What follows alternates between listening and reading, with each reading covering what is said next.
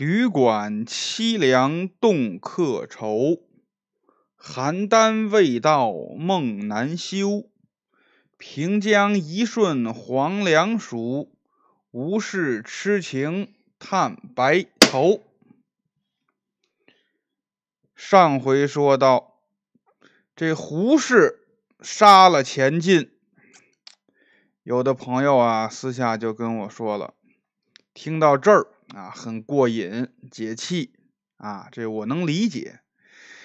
可是过瘾归过瘾，您得知道这什么事情有一利就有一弊，它都是有代价的。如果不是胡适当时吃了人肉，把他这点妖性给激发出来，他也不能这么痛快报仇。但是从这儿开始。这胡适是妖气日盛，道气日消，而且呀，最主要的问题是他心中积怨很深。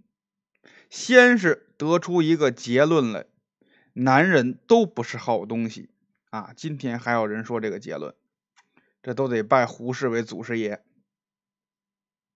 有这结论以后呢，这胡适就开始杀这个作风有问题的男人。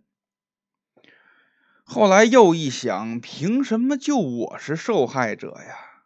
你们其他人也尝尝遇人不淑的滋味吧。于是啊，他就勾引人，勾引完了以后呢，还用他的这个内丹吸这个正人君子的阳气和良心。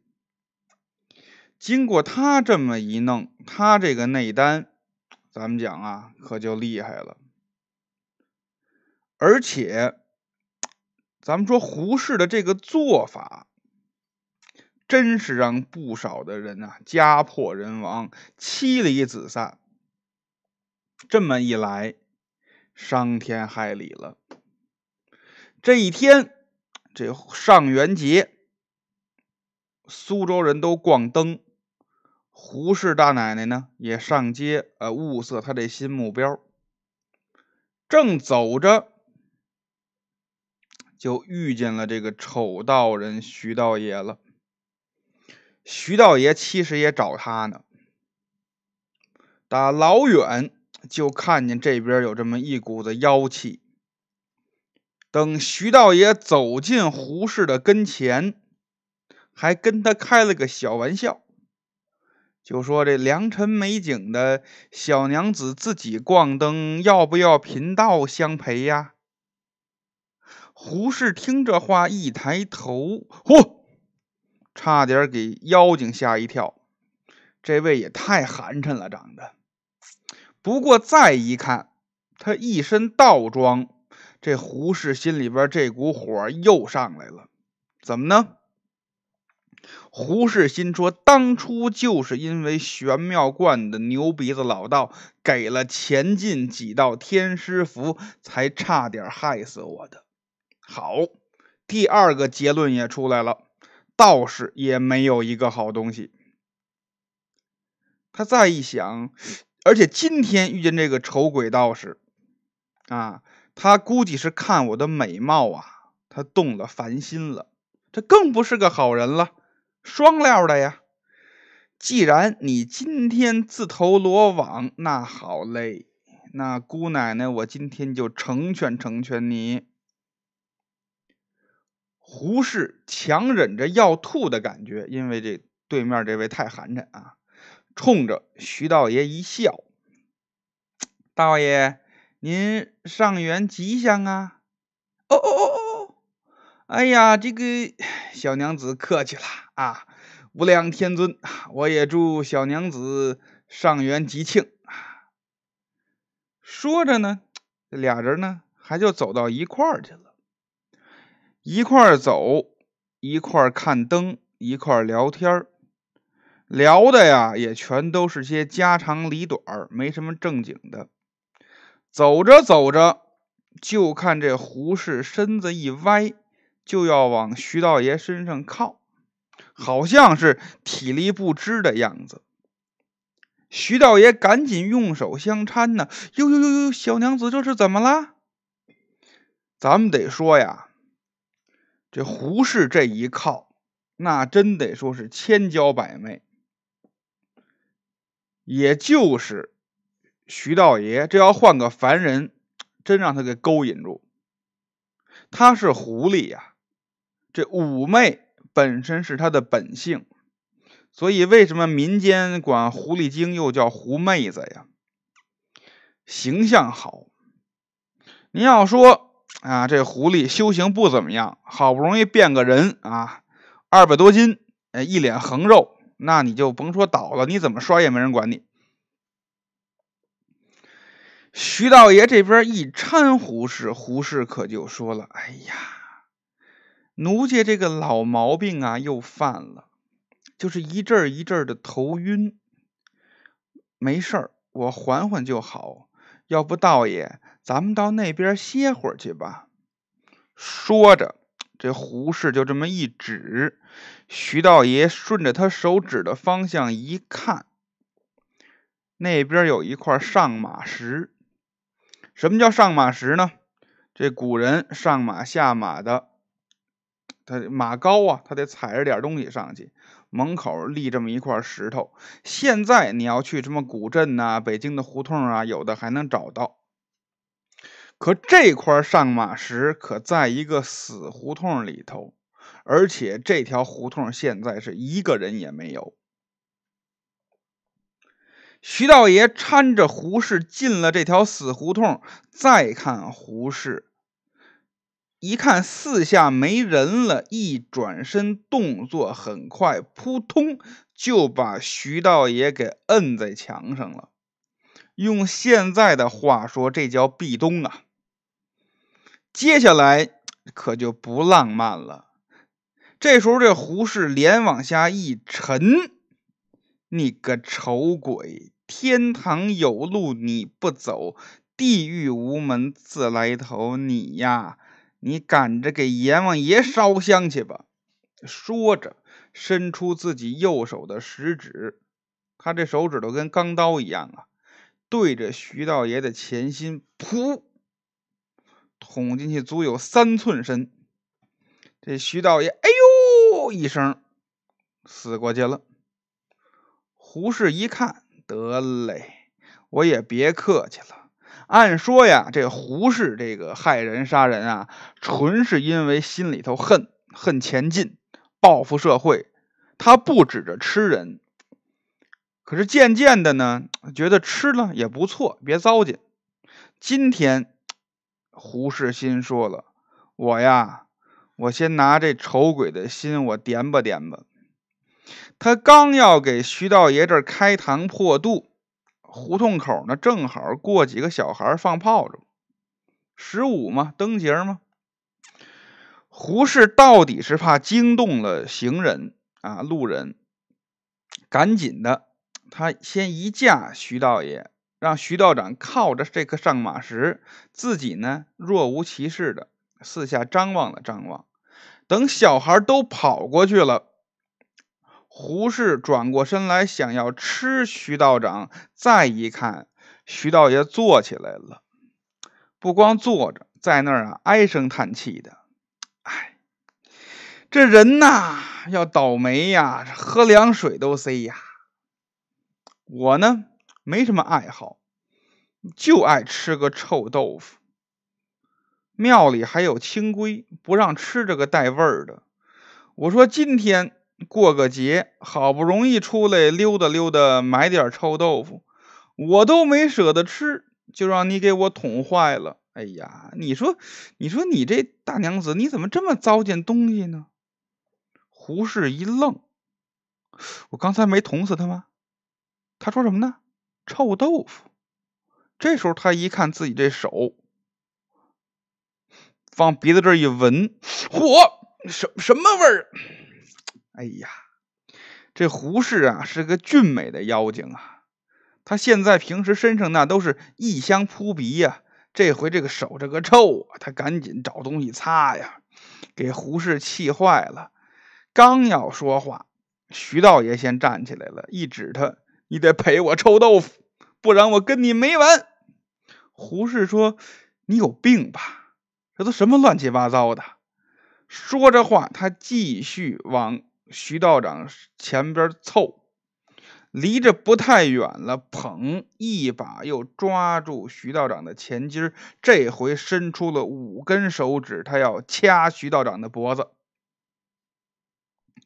徐道爷一看，他这手伸过来了，自己也一伸手捧，就握住他的手腕了。而且用三根手指往上一搭，一下就掐住了胡适的脉门。就这一下，胡适心里边就咯噔一惊。各位啊，掐住这个脉门啊，又叫寸关尺，这个地方，这个都是行家。想当年，朝歌城里边，姜子牙姜尚摆挂摊儿。遇见了玉石琵琶精，太公就是先掐住他的脉门，让他跑不了，然后才用三昧真火练出他的原型的。今天啊，徐道爷这么一掐，胡适就感觉出不对来了。这是个行家，但是呢，又不能够完全摸清楚对面这个道士的底细。胡适故作惊讶：“哎，你这个道士，大街之上对我这个妇道人家拉拉扯扯，成何体统？你快撒手，不然我我就要喊人了。”他这说话呢，声越来越高。徐道爷微微一笑：“嘘，狐狸，你别闹了。我今天呀，就是找你来的。”胡适一看，哟。这位说话这么明白吗？这就点透了。你是什么人呢？我呀，我就是个江西来的道士。今天呀，本来和朋友来逛灯，受人之托找你聊聊。胡适一听这个，心里边踏实点哦。这个人呐，估计学过几天降妖除魔。就想管闲事儿了。好啊，上哪儿姑奶奶也不怕你呀。胡适心里有底呀，我这有一千多年的道行呢。你以为掐个脉门就能掐住我了？我跟你走，你最好给我带到这个苏州的庙里边去。正好我一杀，我杀你一庙的道士。就因为这张天师符啊，胡适是把道士给恨麻了。徐道爷拉着胡适转过了几条街，进了一个院子。这个院子正是苏州城隍庙。刚一进门，庙里头有个值夜班的道士，他得防火呀，因为外边都是点灯的、放炮的嘛。他一看徐道爷拉着一个女的进来，他先急了：“呆，何方妖孽，竟敢强抢民女，来到庙中！”徐道爷说：“呸！谁是妖孽，你都分得分不清楚。我是个人呢。”一听这话，这位仔细又看了看徐道爷，人不能，我怎么不信呢？你爱信不信，你呀，赶紧回你的丹房去，不要出来，听见了吗？哎，凭什么呀？这是我们的庙，你让我回去我就回去。你是干嘛的？他这儿啊，跟徐道长这还要矫情呢。这胡适先不耐烦了，用眼睛一瞪他，再看这位，忽忽悠悠的飘起来了。飘起来以后，这脑袋照着柱子就要往上撞。这要真撞上了，这位也就死这儿了。徐道爷大惊啊，不能再死人了，赶紧用法术一下就定住了这位。这位在半悬空就这么飘着不动。徐道爷心说：“这狐狸可够厉害的，我都封住他的脉门了，他还能用法术。”再一看，啊，手里的胡氏没了，就剩下一只袖子还在自己手里攥着。同一时间，徐道爷就感觉背后的恶风不善。他赶紧往旁边一闪，从他后边，胡适就伸着手就扑过去了。徐道爷一看，行，这狐狸还真不客气，那就来吧。两个人在院里边乒了乓啷就打起来了啊！这胡氏是真厉害，一千年的道行，又加上又吃人呢，又练内丹呢。可是咱们前边说了，徐道爷那是上八洞神仙转世，怎么说打个狐狸还是有富裕的。大概过了二十多个照面，胡适就不行了，觉得这个面热心慌，体力不支。他也是真急了，今天一张嘴，他这颗内丹就飞出来了。徐道爷一看，眼前一道红光扑奔面门而来，用自己的宝剑就想往外这么一搪，可他没想到，胡适的这颗内丹那是至阳至刚。因为都是别人的良心和阳气啊，这是一颗正义的内丹。这颗内丹往他宝剑上这么一磕，徐道爷就感觉到了力量巨大，而且这个力量不是妖气，这就不好办了。他一手握紧了剑柄，一手扶住了剑身，就这样，他想往外这么挡，可是。还是没挡住，就听见咔嚓一声，宝剑断了。徐道爷一看，这也是没有办法了。要想接住他这颗内丹，我只能用我的真身了。于是，徐道长一咬牙，自己的这个泥丸宫啊，天灵盖开了。里边自己的元神出来了，就要接这颗内丹。他这边元神一出啊，胡氏那边看得清楚啊，就一道金光啊，也看不清楚，就知道眼前这位厉害了。等徐道爷的元神接住内丹以后，这颗内丹就在徐道爷的体内。按说这时候。要是一般人吞了胡适的内丹，胡适就能知道他想什么。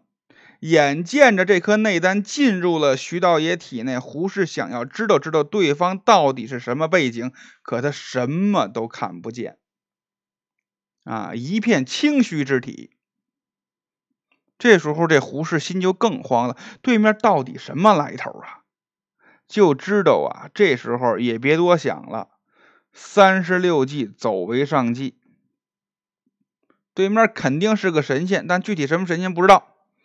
胡适一跺脚，上房就要跑。刚到房檐上，就听见头顶有人说话：“哎，认识我吗？”胡适一抬头，哎呦，谁呀？就看见王灵官站在云头，往下正看着他呢。是妖精，哪有不怕王灵官的呀？不过今天这胡氏也是豁出去了。他看见王灵官没说话，一转身从另外一个方向就要跑。那灵官爷能让他跑了吗？都没使劲，照着胡氏后背，用自己这金鞭一砸，砸了个结结实实。胡氏当时这一口血噗就喷出来了，身子往下一栽。扑通就掉到院中，这时候徐道爷也走出来了，一抬头，老王又多管闲事啊！林官爷说：“哎，我不是怕你不行吗？你当人这么长时间，哎呀，得了，咱俩别斗了，先办正事吧。”徐道爷看看胡氏，狐狸呀，说说吧，害了不少人了。今天对我也挺狠的哈，你怎么想的？胡适呢，缓了半天，一抬头，咬着牙，从牙缝里边挤出来四个字：“苍天不公。”嗯，这苍天怎么亏待你了？胡适说：“我一片至诚啊。”苍天却让我遇到孽缘，你说这公平吗？怎么叫孽缘呢？这一个爱问，一个爱说。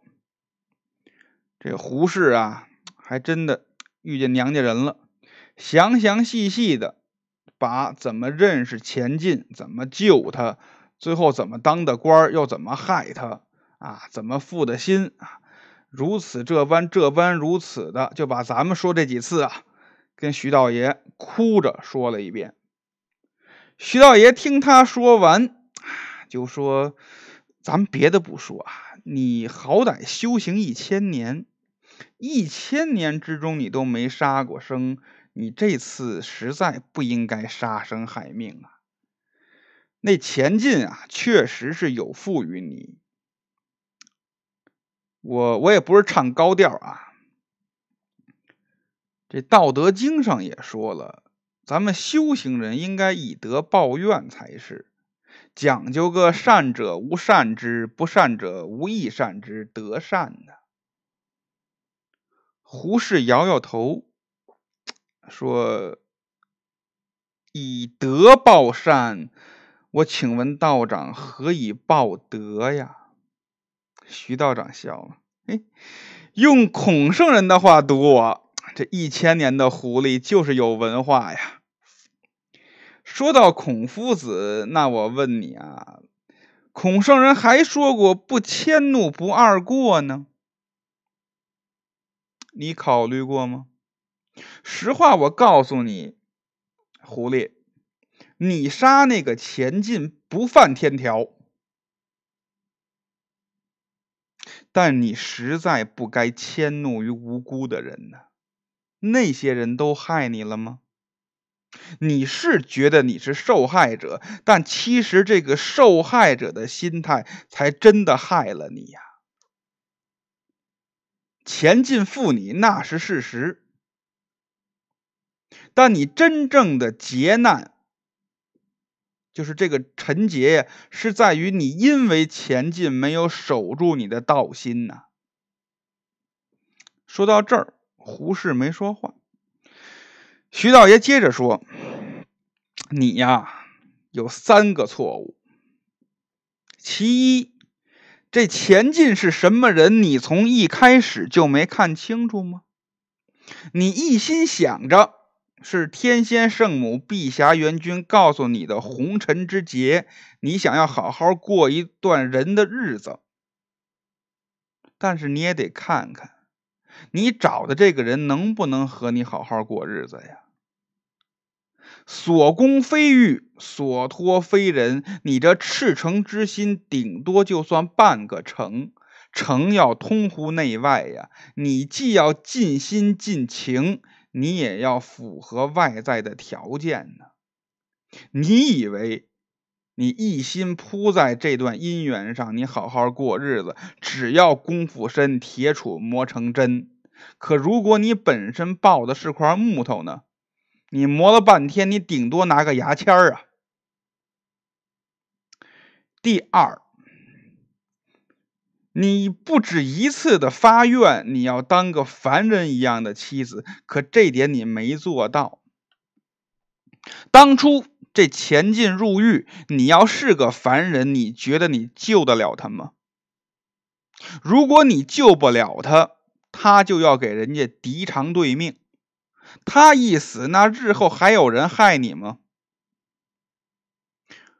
上一次钱进杀人入狱，你又怎么知道不是上天要救你呢？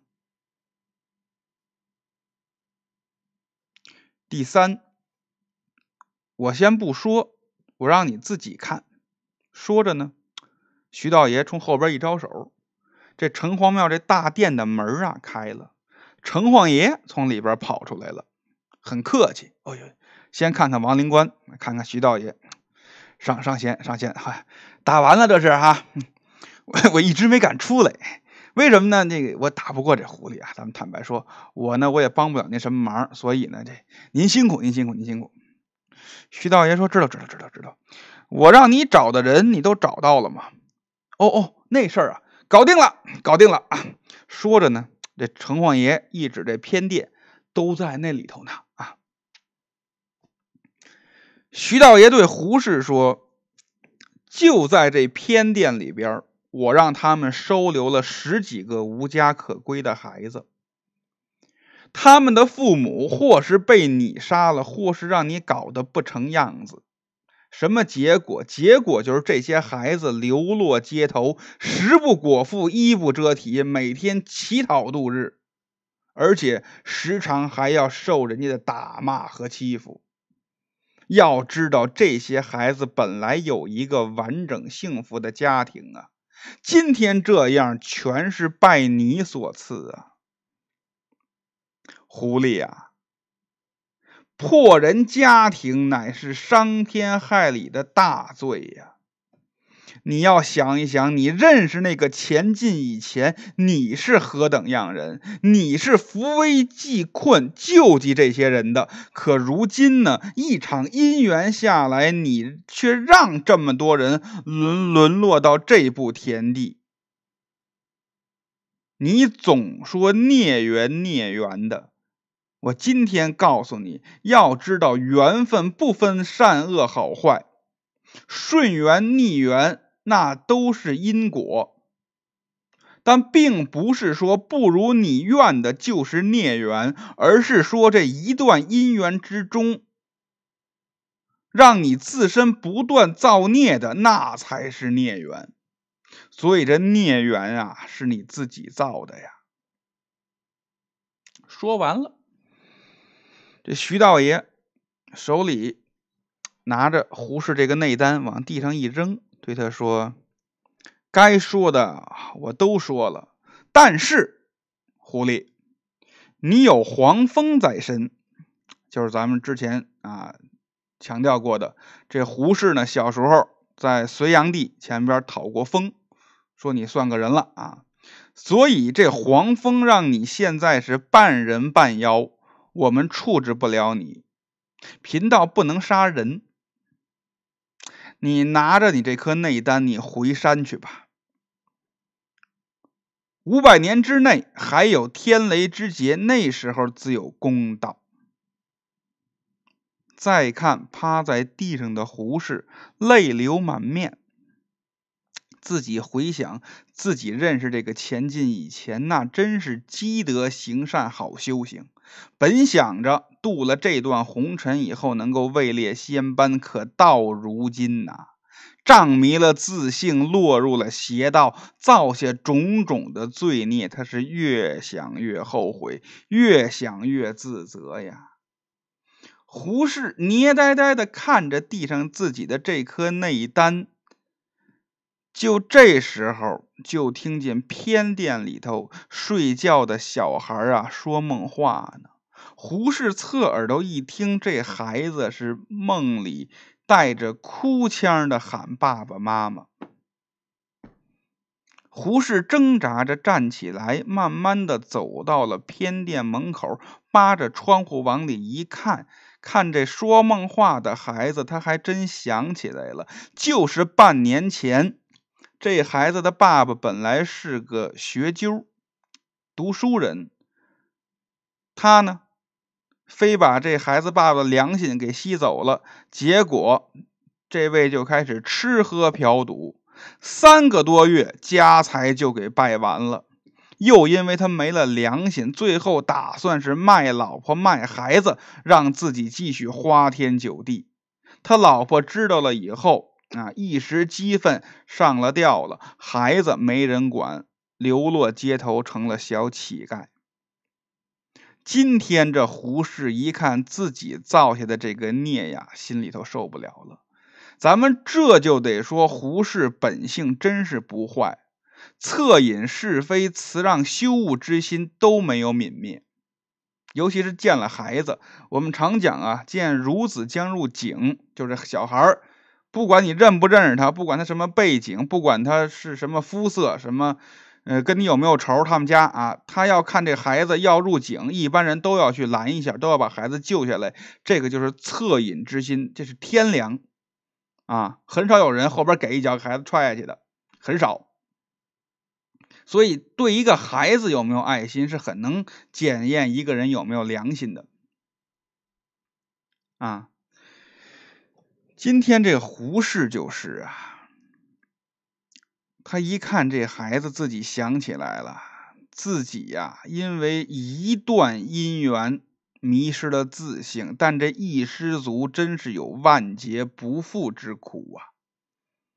胡适流着眼泪看了一眼这孩子，一咬牙也罢，一转身，扑通跪倒，嘣嘣嘣磕了三个头。多谢祖师爷点拨，弟子我明白了，我错了。奈何弟子罪孽深重，杀业满盈，断然没有再活下去的理由了。还望祖师爷慈悲，您不必超度于我，只求祖师爷能够将这些孩子抚养成人。说完了，再看胡适一伸手。自己捏住了自己的内丹，往上一举，咔嚓一下就给捏碎了。内丹一散，当时这胡适倒地是气绝身亡，地下就变了一只大狐狸。徐道爷抬头看了一眼林官爷，二人对视了一下，叹了口气，摇摇头：“唉，也就如此了吧。”这时候，悄悄的从后边，这城隍爷又跑过来了。呃，这怎么办？这个我们自会处理。你有什么事儿啊？是这个上仙啊，我还有个事情想问啊。因为这个下官我是本地城隍，我呢这个辖下有这么赏善罚恶二十四府司。啊，城隍庙都有啊，但是我呢，最近让人查了查，我怎么查，我怎么也查不着这个钱进的档案呢？也就是说，他死了以后，他没来我这儿报道啊。徐道爷笑了笑啊，他呀，那小子伤天害理，他没有必要经过你这儿，他直接呀让鬼王带人给抓走了。那他现在，他现在在下边啊，他现在可行了啊，混整了。他每天有各种享受啊，那真是受种种苦恼啊。西无人形，五体坏烂，饥餐猛火，渴饮熔铜，足履刀山，身负铁杖，遍体流血，悲嚎彻天。哦，城城隍爷想了想，那这么说，他就是永无出头之日了吧？徐道爷说。这话说的也太绝对，也不尽然。哦，这么说，这钱进还能转世？常规的转世可能不好说了，但也没准啊，哪一世他就被拉出来当个典型。陈晃爷没明白这话，呃，还请上仙开示，此话怎讲啊？徐道爷说：“嗨，就是这钱进啊，以后啊，过了几百年。”没准啊，让他投生个修行人，嗯，不光修行，还让他呀找机会给大家讲讲这段故事。